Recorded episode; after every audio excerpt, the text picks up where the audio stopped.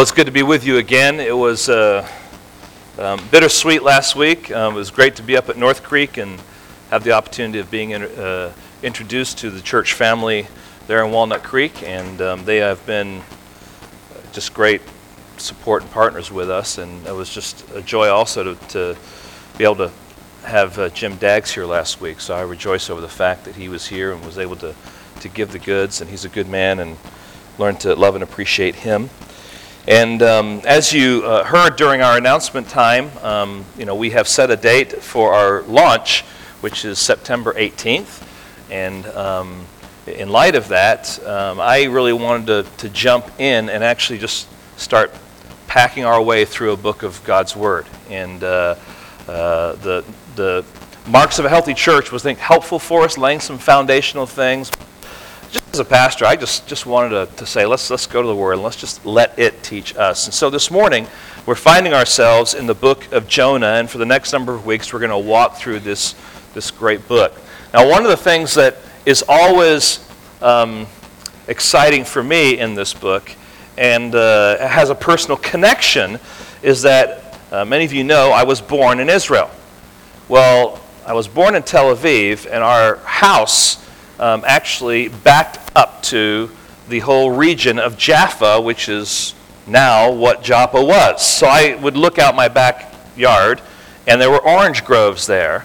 And if you've ever been in, in Europe, you probably know that in Europe, the oranges are all from Jaffa. When you get an orange, it has Jaffa stamped on the side of it. Just like if you're on the East Coast, it's usually Sunkist from Florida, right? And here in California, we grow our own stuff, so we don't benefit from anyone else. But in Europe, it's Jaffa. And Jaffa, of course, is uh, the Joppa that we find here. So there's a little personal connection that, that uh, I enjoy about this story. I want to begin this morning, though, um, as we look at the story of Jonah. Uh, it's not just a story, it is God's Word, and God has it in His Word for a reason. But I'd like for us to consider, first of all, a great caution. And this great caution is for us, because I think if there is one Old Testament story that you learned if you grew up in Sunday school, it was the story of Jonah, right? And you probably have in your mind some concept of what the story of Jonah is all about. But, friends, historically, Jonah is a book that has been ridiculed, it's been brushed aside, um, it's been made a mockery of, in particular, as uh, to justify mocking the Bible. It's been denied. And uh, uh, it's not a fable, though. It's not a, an allegory. It's not a parable or some kind of mythological legend. Although much ink has been spilled by believers and unbelievers alike through history to attempt to relegate this book to some kind of degraded status, hear this, it must be emphatically stated that Jonah is a book that recounts the literal and historical events of a real prophet of God who was given a serious message by God to a wicked city, the city of Nineveh. It's not just some story that's floating out there that has some insignificance. This is real events with a real prophet, with a real city, and a real city that was large and wicked. But even among believers, because we have grown up in the church, many of us, because we've been in Sunday school, or we've taught Sunday school. And I'm not saying Sunday school is the place where things always get watered down, but sometimes we, we have this kind of uh, uh, cute approach to the story of Jonah. You know, it's about Jonah the prophet and this, this great whale. Well, let's get our facts correct. It's not a whale. What does the passage tell us? It's a fish, okay? Say, well, what's the difference? Well, Big difference. It just doesn't say whale, all right? Some might even kind of consider this, you know, it's a good story, but it's, it's hyperbole. It's, it's, it's not supposed to be taken literally. It's kind of an example, and it's, it certainly is an incredibly poetic book. But it is a literal, historical, factual story that God has included in His canon, in His Word, for the benefit of His people Israel, but also for our benefit. And so this morning we want to make sure that we do our part to allow this, this story to affect us and to teach us and to mold us and to shape us in the way that God wants us to, uh, to be shaped. And it's not just about a fish, it's also about a worm. I mean, why don't you think about a worm when you think about Jonah, huh?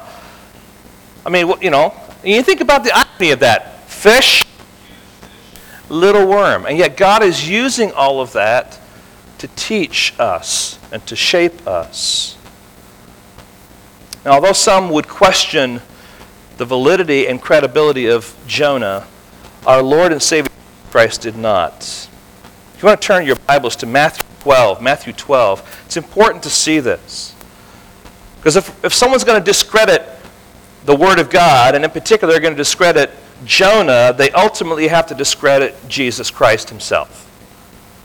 Because in Matthew chapter 12 and verse 39 and following, Jesus is answering the Pharisees who are asking Jesus for a sign, a sign to give credibility to his seemingly outlandish claims. And here's what Jesus says. Here's how he responds, verse 39. An evil and adulterous generation seeks for a sign, but no sign will be given it except the sign of the prophet Jonah.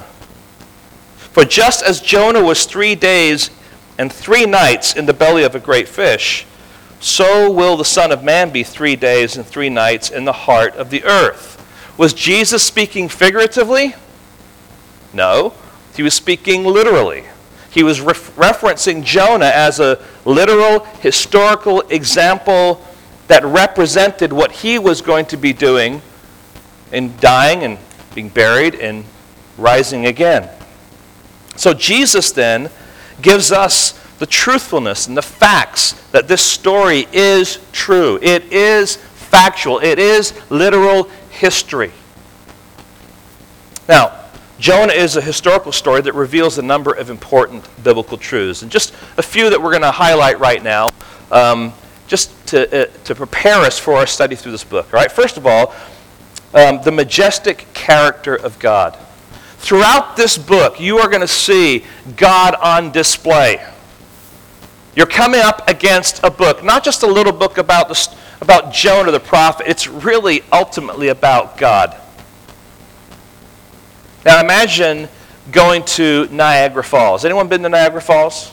You see it on pictures. You might even go down the Niagara River there, and, and you think, okay, this is going to be impressive. But you stand there next to Niagara Falls, and it is thundering. It is huge. And you're just amazed at how much water is just constantly going over and constantly going over. And I want us to approach the book of Jonah in that sense that when we, when we stand by it, we are amazed and overwhelmed with how much God is on display in this book. We're rubbing shoulders with an incredible, majestic God. In this book, we'll see that He is a sovereign God. He controls everything.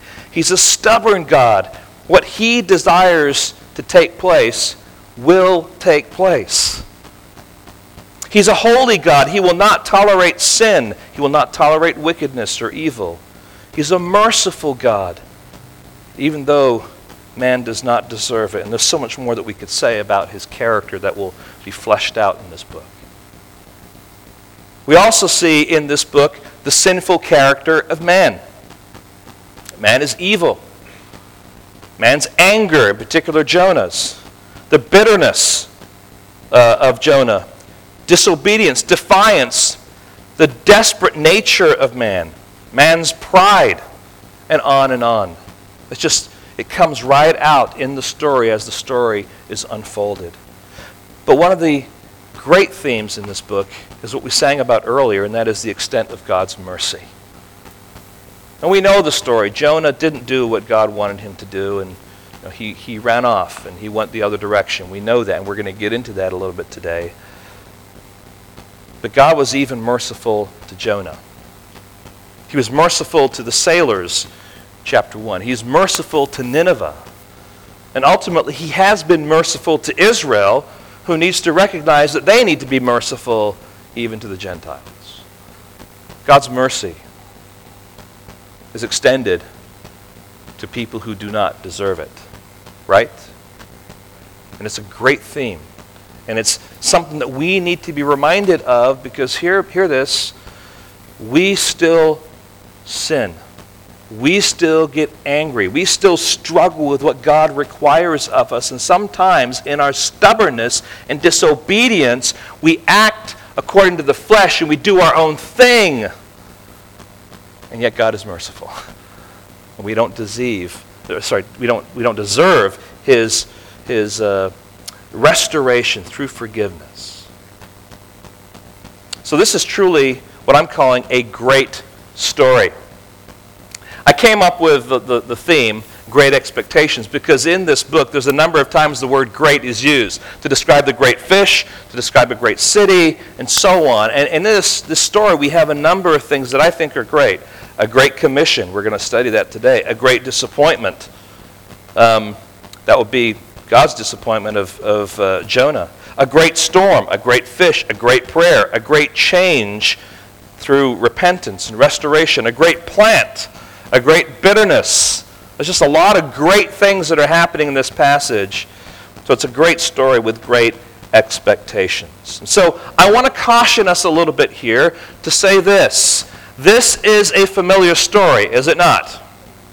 And sometimes when stories like this are so familiar, we tend to read over things that may be significant that the narrator, in giving us the story, and it could be Jonah who's writing it, is giving us details that help us understand some of the events that are going on. But when we're so familiar with the story, we just want to get to the, you know, to the next part, to the next part, to the next part.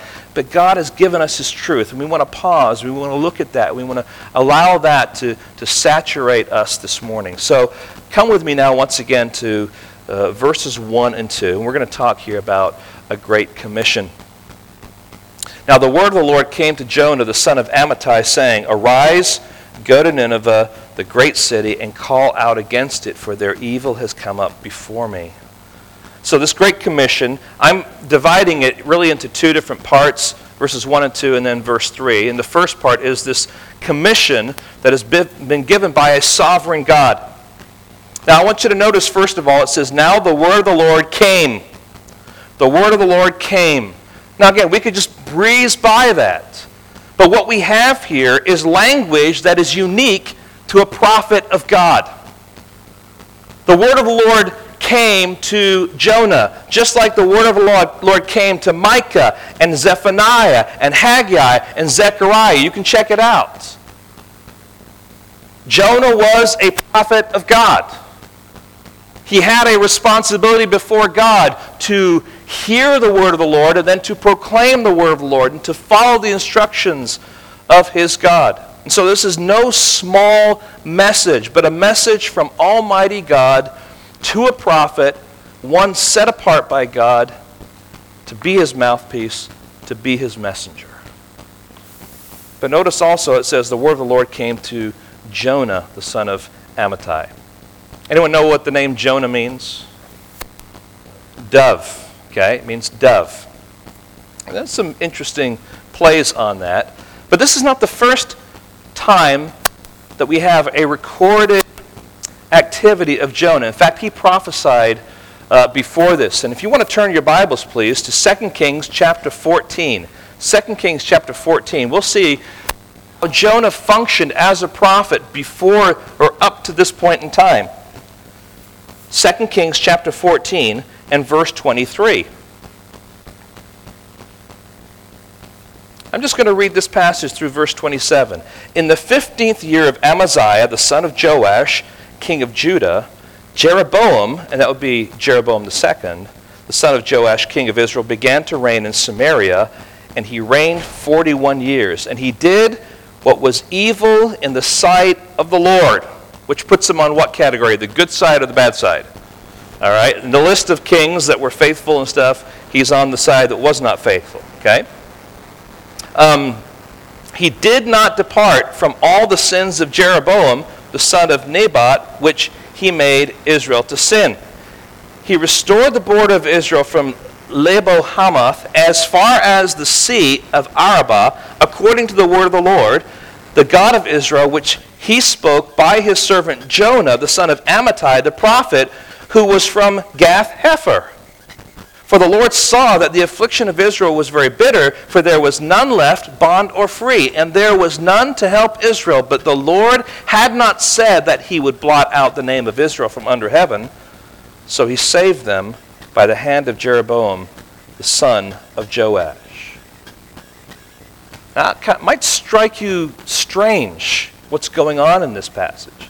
We find here that God prophesies through Jonah to Jeroboam II that he, that is God, would restore the border of Israel to Lebo Hamath as far as the Sea of Arabah.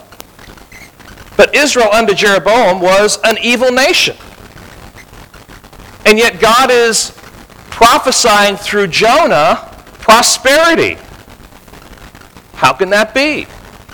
Amos and Hosea, somewhat contemporaries of Jonah, are speaking messages of judgment and warning. And they're speaking that to a nation that is prosperous because there was great prosperity. The borders had expanded. There was political peace now in that region. There was also great evil, rampant corruption, moral decay. There was a neglect and a defiance of the one true God. In particular, Hosea fleshes that out for us. But God, always merciful, speaks through Jonah a message of prosperity. And why? We're told in verse 26 For the Lord saw that the affliction of Israel was very bitter.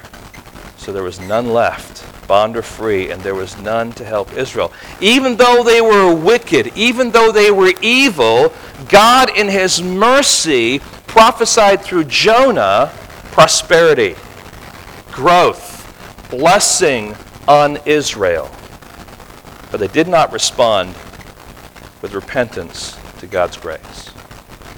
Now, friends, do you see the connection to us here in the United States of America? Are we a prosperous and powerful country? What's the answer? Yes. It may be declining pretty soon, but we are a prosperous and powerful country. Is there rampant sin and corruption in our culture? Yes. Is there a great disregard for Yahweh and the things of God? Yes. And as I was thinking through this, you know, I, I processed it this way, and I wrote this down as my, from my thoughts. You know, am I willing to look and see the wickedness all around me and say about the United States of America what God certainly says? You are a pagan nation. You have been given much by me in my word with the church, but you have run away from my authority. You have taken up your own selfish pagan wings to fly you into your own wickedness. Friends, America is not God's chosen nation. This is not a Christian nation. America is a pagan country. And there are believers in that pagan country. And we've got to be careful that we don't equate our Christianity with our politics in the sense of our patriotism. All right? We are one nation under God. I recognize that. That's part of our original documents. But by practice, this is a pagan country. And we need to see it as such. I mean, just, just one note. When I've been to Russia, and I've been over to see our Russian brothers and sisters, their view of America is seen through the lens of our leadership. And they say, well, this is when Bill Clinton was president. Well, your president is a Southern Baptist. Your nation must be Christian. But you know, hey, listen, we view other countries we don't know too much about through the lens of things like that too, don't we? Here's a country that just might be all, you know, Muslim in their leadership. But let me tell you what, there are tons of Christian churches in those, in those areas. When I was pastoring in Michigan, there was a, a lady who came from Iraq. And she was just talking about, you know, there are Christian churches there in Baghdad. You wouldn't think about that when you're listening to all the news. Here we are, a nation really that is pagan. So I, I, we connect with this. Now imagine if Jonah's message were given to us today. He said, America's borders are going to expand. He'd be on Larry King Live. He'd be sitting with Oprah. Of course, the show's over now, but he'd be sitting there as a, as, a, as a wonderful guest because we want to hear about this prosperity. We want to hear this good news of, of all these blessings that are happening to us. He'd probably be on CNN. I'm sure that he'd be, his picture would be on Time Magazine and Newsweek and probably even the Rolling Stone magazine. He'd be the cool prophet because he has a message of popularity and prosperity. God is blessing us. God is going to be good to the United States of America. He's going to expand. He's going to, he's going to grow. Hey, he might even be on the list for Man of the Year. Or maybe even the Nobel Peace Prize. Hey, I mean, he's bringing prosperity, and there was peace.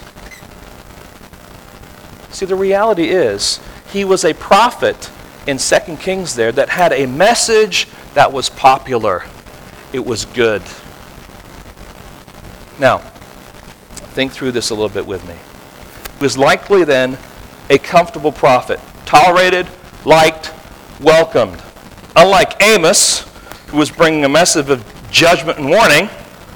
Unlike Hosea, who was bringing a message of confrontation regarding the abandonment of God and the people of, of Israel playing the harlot with false gods. No, Jonah's message was God is going to be good to you, He's going to expand your borders. He might even have written some books. Your best Israel now. The border driven life I'm meddling. I'm just having fun here, all right? But you get my point. It's all the kind of stuff. Oh, yeah, tell us. We want to hear it, Jonah. Give us more. But Jonah's preaching God's word. He was actually, this is what God wanted him to preach. He wasn't holding back. This was his message. I'm going to expand your borders. But his message was about to change. His message was going to be new. It was going to be fresh. It was a new commission, a new message. Now, let me ask you a question. What is a prophet to do with God's word? What is their responsibility? Pardon? Proclaim it. A prophet's job wasn't so much to interpret, but it was simply to be a mouthpiece for what God was saying speaking to the people there, but he was speaking for God. What do you expect from a pastor when God has given his message? Listen, the New Testament equivalent of what a prophet is doing is what a pastor does. A pastor proclaims God's word. My job is to open up this word and say, Thus says the Lord. Not, Thus says Rod. Although I'm using my personality and my gifts, hopefully, to make it understandable and to help clarify some things, but it's God's Word that is the authority. It's God's Word that needs to be seen and understood. It's not my job to pick and choose what message maybe I like. It's not my job to, to kind of think, well, what will the people like? What will get me on Larry King? What will get me to sit across from Oprah or to get on Time Magazine? No, my job is to be faithful to preach the Word of God. And listen, a healthy church will want a pastor and its leadership, anyone who's standing before them, to preach the Word of God. And to be faithful to that. To preach a word of encouragement, a word of blessing, a word of warning, a word of confrontation, a word of judgment, a word of repentance. And friends, if the story of Jonah is speaking to anyone this morning, it's speaking to me. Because God has put on my shoulders the responsibility to faithfully say what God is saying to whatever audience He wants me to speak to. It may be intimidating, it may be easy, it may be people that I have a struggle with, but God has given me as His as his mouthpiece that particular responsibility. I am duty bound to preach the word in season, out of season, reproving, rebuking, exhorting with patience and sound doctrine. And friends, Jonahs, the Jonahs of this world are well liked and they're popular. But listen, I know, unless they have a completely seared conscience, they wrestle with the tension of what they're called to do. I, as a pastor, if you handle the Word of God and teaching it, you wrestle with the tension of this is not going to be received well, or some people may not like this message, but I still have the responsibility to give it. I'm a human being just like you are. I get intimidated just like anyone else, but it's not me, it's God that needs to be on display. All right? And friends, we don't like the tension. It's the tension of the life of the believer. We like to learn about the blessings and the promises of God, and we need that. We need to be reminded of that. We, we sang about it today. We've talked about the mercy of God. We are all recipients of that. We like to hear that we can lean Jesus during times of difficulty and suffering, and that's good and it's helpful and it's necessary. But we bristle oftentimes at the words of confrontation that come at us by the Holy Spirit like a scalpel working His will to expose our sin and to expose our attitudes and to expose our idolatry. We bristle at that. And sometimes that's hard for us. We don't want to be told what to do. We just want to feel good. We want to enjoy our walk with God. And somehow we deliriously you know, relegate God to this, this place of being our buddy or being our homeboy or being our co pilot. He's none of those things. He is the creator of the universe, He is the sovereign God. He is the one that we have been privileged by virtue of Jesus Christ and his death on the cross to have a personal relationship with that is based on the gospel. He's not just some guy you pull out and rub a lamp and talk to when you have trouble. He is, he's the king of the universe. So God comes to Jonah with a message Arise, go to Nineveh, that great city, and call out against, against it, for their evil has come up before me. There are three parts to that message. Here's the first part Jonah, here is what I want you to do. This is your mission. Okay? This is your mission. And I want you to notice what it says there. It says, Arise, go, call out. That's what he's being told to do. Arise, go, call out. Now hold your place there in the book of Jonah and go back to Genesis chapter 35. I thought this was a very, very interesting parallel. It's almost identical in the Hebrew here. Genesis chapter 35, verse 1, we begin a continuation of a story in the life of Jacob. And he is on this journey, and he has failed actually to get to the place where God wants him to go. And he's been settled down in a city where he's really not supposed to be. He's supposed to be in Bethel. And God comes in verse 1 of 35 and says, God said to Jacob, Arise Go up to Bethel and dwell there. Make an altar there to God who appeared to you when you fled from your brother Esau. What's going on there is this there was a kind of a, a time of silence, a time of inactivity, a time of, of lulling down. And God has to come and He has to wake him up. And so that's why it says arise. If you have the NIV, it doesn't translate the word arise. I don't know why they chose to do that, but there's actually this word arise, and then there's this go up in both of the texts. And so just getting the idea of what's happening there in Genesis is the same idea, I think, of what's taking place here with Jonah. Jonah with his message of, of prosperity, Jonah being that, that prophet that seems to be liked, he's getting comfortable, he's settled down. I'm sure he's doing other things for God but it's possible that he was getting lulled by life. And so God comes and speaks and says, Jonah, arise. Now, it's not just, you know, hey, you know, just get up. It's, you know, I think there's, there's more to it than that. It's, it's, I have something new to do, a new commission. I want you to get up. I want you to go. And I want you to cry out, call out to these people. So there's a, a great assumption here that I believe that is taking place in this story. And this is the, first assumption I, I, I want us to at least think through. That God believes that when he speaks, that every servant owes him obedience. If God says, Arise, go, and cry out, what does he expect for his servant to do?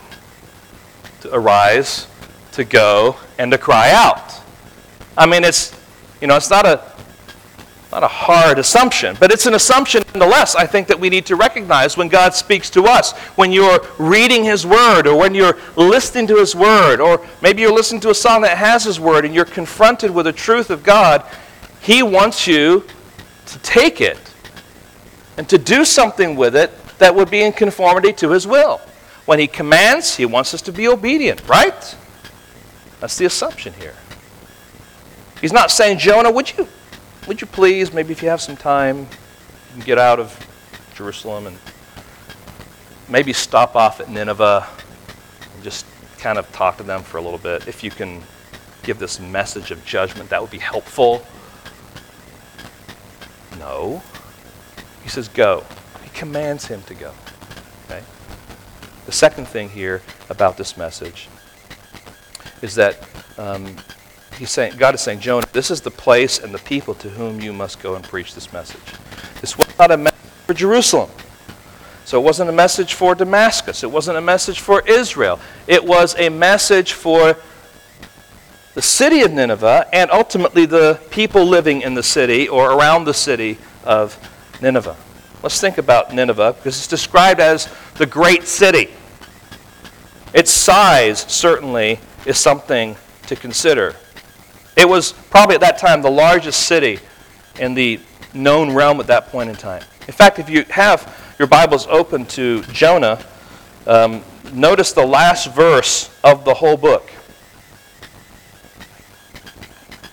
It says, And should not I pity Nineveh, that great city in which there are more than 120,000 persons who do not know their right hand from the left?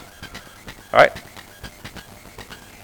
Very, very likely that's talking about children, young children, infants, who are not at that age of true understanding. So if there are 120,000 children, what does that tell you? Uh, there's a lot of moms and dads around too, right? This is a huge place. And the historians estimate probably five times larger than Jerusalem. This is a huge city. Okay? And, and the fact that it, it also took him three days to walk through proclaim this message is also significant. But it was also a great city in the sense of its influence. It was the capital of the Assyrian um, people, the Assyrian Empire. They were a powerhouse at that particular point in time, but God, through his prophecy, brought blessing and brought peace to that region. But the Assyrians were known for being very, very evil and very, very wicked, in particular with those whom they conquered. Now, I'm not trying to gross you out. I just want you to get the impact of what's going on here. When they would conquer a people, oftentimes, from what I understand, what they would do with the men is they would cut their hands off, they would cut their ears off, they often would cut their, their feet off too, and they would put them in piles and let the birds and the beasts come and finish the job. I mean, incredible cruelty. They take the children, boys and girls, they would burn them at the stake. The king of the nation or the peoples that they conquered would be taken back to Nineveh, and part of the entertainment for the king um, of Nineveh or the Assyrians was to have that particular leader um, have their skin removed from their bodies while they're alive. This is the kind of people that we're talking about here. There was a history of this. Israel, Judah were spared up to this point of this kind of stuff. God was merciful to them.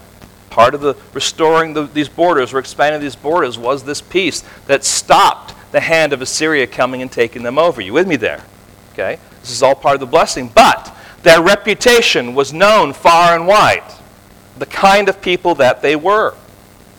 So they were feared, and God had given Israel peace. But here's the third thing then Jonah this is the reason for the message against the people of the city. I am against the city. Their evil has come up before me. Not only does God see all, hear all, understand all, he also smells all. This expression, come up before me, is an expression that's describing an aroma. Right? The evil of the Ninevites has come up before me.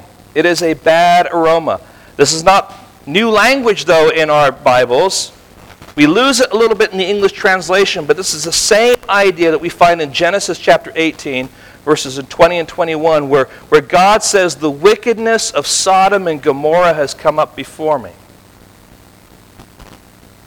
So the wickedness that's taking place here may not be the things I just told you about that they were known for. We're not told specifically what the evil is, but it certainly was significant enough for God to say, I'm raining down judgment on you in 40 days.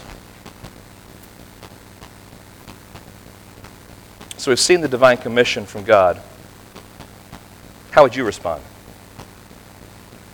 You're going from being a popular prophet well liked, with a message of blessing, to being told to go 600 miles away to the capital city of the people that your people despise and hate because of their wickedness, because of how they treat other people. And you're going to go with a message of judgment. Hmm, interesting. Now let's look at the defiance of a stubborn prophet. The defiance of a stubborn prophet. Verse 3 But Jonah rose to flee to Tarshish from the presence of the Lord. He went down to Joppa and found a ship going to Tarshish. So he paid the fare and went on board to go with him, them to Tarshish away from the presence of the Lord. I am convinced that the writer of this book, if it was Jonah, loves to say Tarshish, okay? In one verse, we have it three times. But the emphasis here is going away. Location, Tarshish. Now you might come to this and say, hey, but Jonah rose, right? I mean, hey, God said, Jonah, arise and go. He arose. See, he's being obedient, isn't he? See, this is where our kids will respond to us. I got up, Dad. Yeah, but you didn't get up and get ready and all that stuff, right? So, incomplete, incomplete obedience is not obedience, right? It's just disobedience because it's not complete, right? Um, he did get up, but it's what he did after that that reveals his heart. He rose to flee, in particular, from the presence of the Lord. We find a number of occasions where prophets debate their call, wrestle with it, seek assurance or clarification about what God is asking them to do, but this is the only time in the Word of God where we find a prophet saying no to God. I am not going to do this. Now, get this this isn't simply disobedience. Disobedience would be more like Jonah kind of laying in bed and God speaking to him and saying, Oh, okay. And he rolls over and lays his head down and says, Well, I'll get to that eventually, blah, blah, blah. This is defiance. This is Jonah saying, I know what you're telling me to do, but hear this, God, I am not going to do it. Now, we don't have those words necessarily right here, but we have the actions that demonstrate that that was the attitude of his heart. He had the choice when he got up and when he stepped out of his house to turn east and a little bit north toward Nineveh or to go toward Joppa, which is on the coast, to get on a boat and to head out to Tarshish. Geographically, Tarshish was the complete opposite of where he was supposed to go. And he chose not to go toward Nineveh, he chose to go to Tarshish, and ultimately through Joppa. So we're told that he was fleeing here from the presence of the Lord. Now, when you read that, aren't you, don't you just kind of like scratch your head and say, wait a second, we're talking here about a prophet of God, right? And a prophet of God is supposed to know some things about God, right? Supposed to know God's word. So turn to your Bibles to a familiar passage, Psalm 139, verses 7 through 10. I mean, certainly Jonah must have known that God was omnipresent, which means that he is everywhere. Because God's word reveals that to us. Psalm 139, verse 7 and following. Where shall I go from your spirit? Or where shall I free, flee from your presence? If I ascend to heaven, you are there. If I make my bed in Sheol, you are there. If I take the wings of the morning and dwell in the uttermost parts of the sea, even there your hand shall lead me, and your right hand shall hold me. Yet Jonah, the dove, sprouted wings and fled to Tarshish. He took the wings of the morning and went in the opposite direction. Now, certainly, Jonah was aware of God's omnipresence and that he could not get away from him. But is there something else going on here? And the answer to that question is yes. Because this whole expression we find in this passage where it says uh, um, here that Jonah fled from the presence of the Lord is uniquely prophet language. I'm going to ask you to turn to a couple of passages of Scripture. I want you to turn to, first of all, 1 Kings 17.1. 1 Kings 17.1. And here we're going to look at Elijah, a prophet of God. 1 Kings 17.1. It says, Now Elijah the Tishbite of Tishbe in Gilead said to Ahab, As the Lord, the God of Israel, lives, before whom I stand, there shall be neither dew nor rain these years except by my word. Did you get that expression there, before whom I stand? Okay? Now turn over to 2 Kings chapter 5 and verse 16. And we have his protege, Elisha, now. 1 Kings, sorry, Second Kings chapter 5, verse 16. It says, but, and it's talking about Elisha, said, as the Lord lives, before, who, before whom I stand, I will receive none. And he urged him to take it, but he refused. But it's that phrase again, before whom I stand. This expression, the presence of, or in the presence of, or before whom I stand, has the idea of a prophet standing in God's presence and taking the responsibility of his role as a prophet. So when it says that Jonah fled from the presence of the Lord, it's not just saying, I'm trying to get away from God. What it's saying here is, I'm running away from my God given responsibility. Jonah was a prophet of God. That's what God had called him to be. He was a mouthpiece for him. But he was saying, I don't want that responsibility anymore. So it isn't that somehow um, he thought that he could get beyond the reaches of God's sovereignty, but rather he wanted out of Project Nineveh. He didn't want to serve in the capacity of prophet. He didn't want to stand in God's presence and speak for him. He wanted to get away from God's call. And surely he was thinking, if I can physically remove myself from the place that God has called me, then maybe God will choose someone else to do the job. And friends, there's a huge application for us in that story and that message today. Hear this. The fallen condition that is screaming out at us this morning is this the real possibility that we have been running away from God simply by running away from our responsibilities before Him.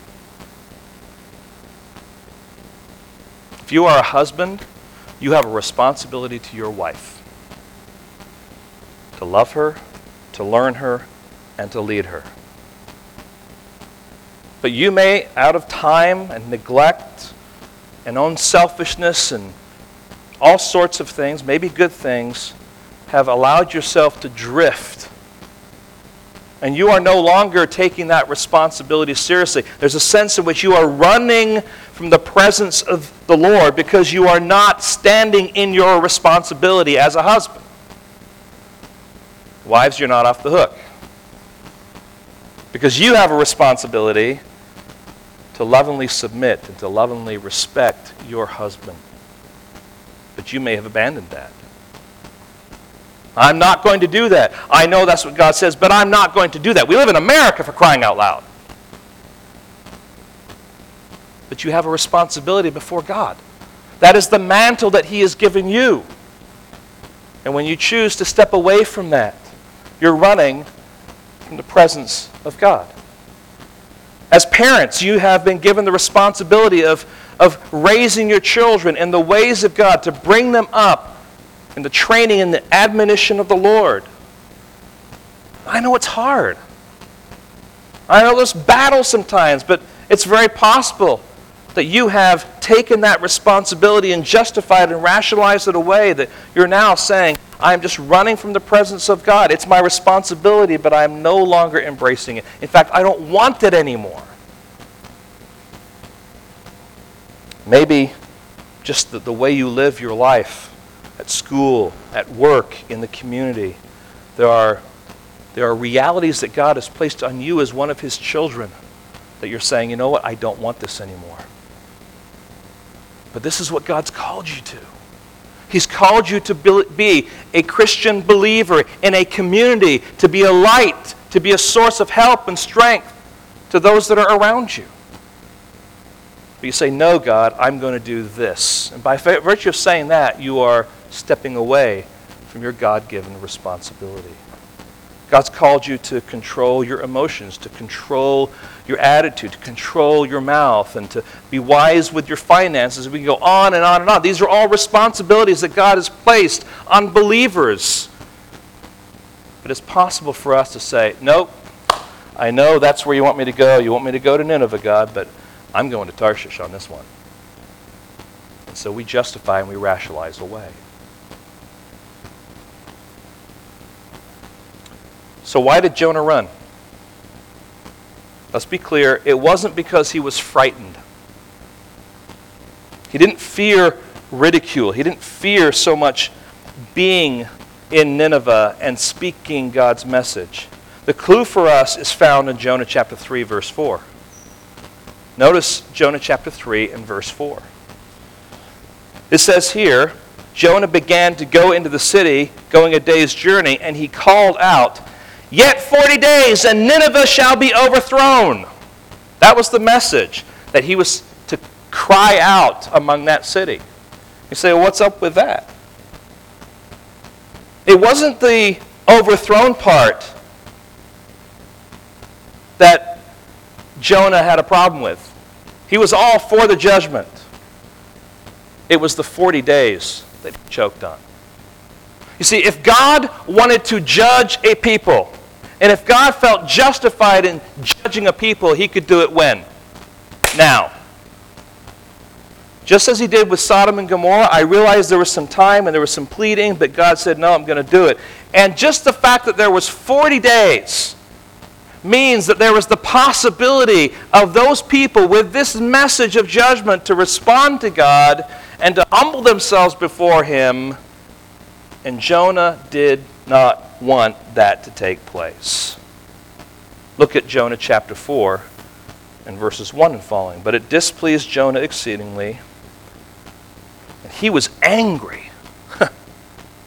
oh, yeah, angry at people getting right with the God of the universe. And he prayed to the Lord and said, O Lord, is not this what I said when I was yet in my country? That is why I made haste to flee to Tarshish, for I knew that you are a gracious God and merciful, slow to anger, and abounding in steadfast love. At least he got his theology right. And relenting from disaster. Therefore, now, O Lord, please take my life from me, for it is better for me to die than to live. And we're going to take more time later to pick that apart. But you see, Jonah didn't like the fact that he had a message of judgment that he knew within that message of judgment was the possibility of these people gaining the mercy and the favor of God. They don't deserve it, God. We're your chosen people. And guys, there's some things here that we need to think through. This story brings up deep rooted prejudices that keep Jonah from wanting to serve God. And I wonder what kind of deep rooted prejudices we would have. That maybe God would call us to do a certain thing in a particular place, but because of certain prejudices, we would really, really fight through that. Now, hear me. It could be an ethnic prejudice. Maybe you struggle with a certain ethnic group Hispanic group, Asian group, African American group, white folk. Go on down the list. Maybe it's a regional group. Oh, it's people in the South. You know, maybe it's the Middle East. Maybe it's the city folk, or maybe it's the suburbanites. You know, those suburbanites, they're always just gloating all the time. But see, we have these, we have these prejudices often buried in our heart, and they still are there. And God exposes them when He calls us to do certain things. Maybe it's a historical group. I remember for years living in England, I had kind of this bad attitude toward those who were German. Can you figure out why? And it's, it's possible that, that you may have a certain attitude toward a certain group based on things that have happened in the history of this country. Or maybe in your own personal life history. You know, maybe people that live in Hayward, you know, those awful people because you went to Castro Valley High and that was your rival school. And this deep thing is there and it's exposed. But guys, here's Jonah and it's revealed for us. There's something there. There's something that was holding him back from doing what God called him to do. And guys, it would be good for us just to allow the Holy Spirit to have freedom in our hearts this morning. To say, what is it, God, that you want to teach us? What is it that you want to show us? Maybe there's something there that we need to repent of and say, God, you died on the cross for that person that's, that's in my mind right now. There are those people that are in my mind right now, and, and they are undeserving of your mercy, and yet so am I. And why should they not receive it when I have been the recipient of your goodness? But our prejudices will get in there. There's one final point, though, that I want us to see as we as we bring at least these few verses to a close. It's so easy to overlook this, especially when we're trying to justify our disobedience or our complete and total defiance of what God wants us to do. Let's look at uh, this passage once again. Jonah rose to flee to Tarshish from the presence of the Lord. He went down to Joppa, found a ship going to Tarshish. So he paid the fare and went on board to go with them to Tarshish, away from the presence of the Lord. Boy, it all just worked out so smoothly for him, didn't it? He just sauntered down to, to Joppa, and just so happens there's a ship going to Tarshish.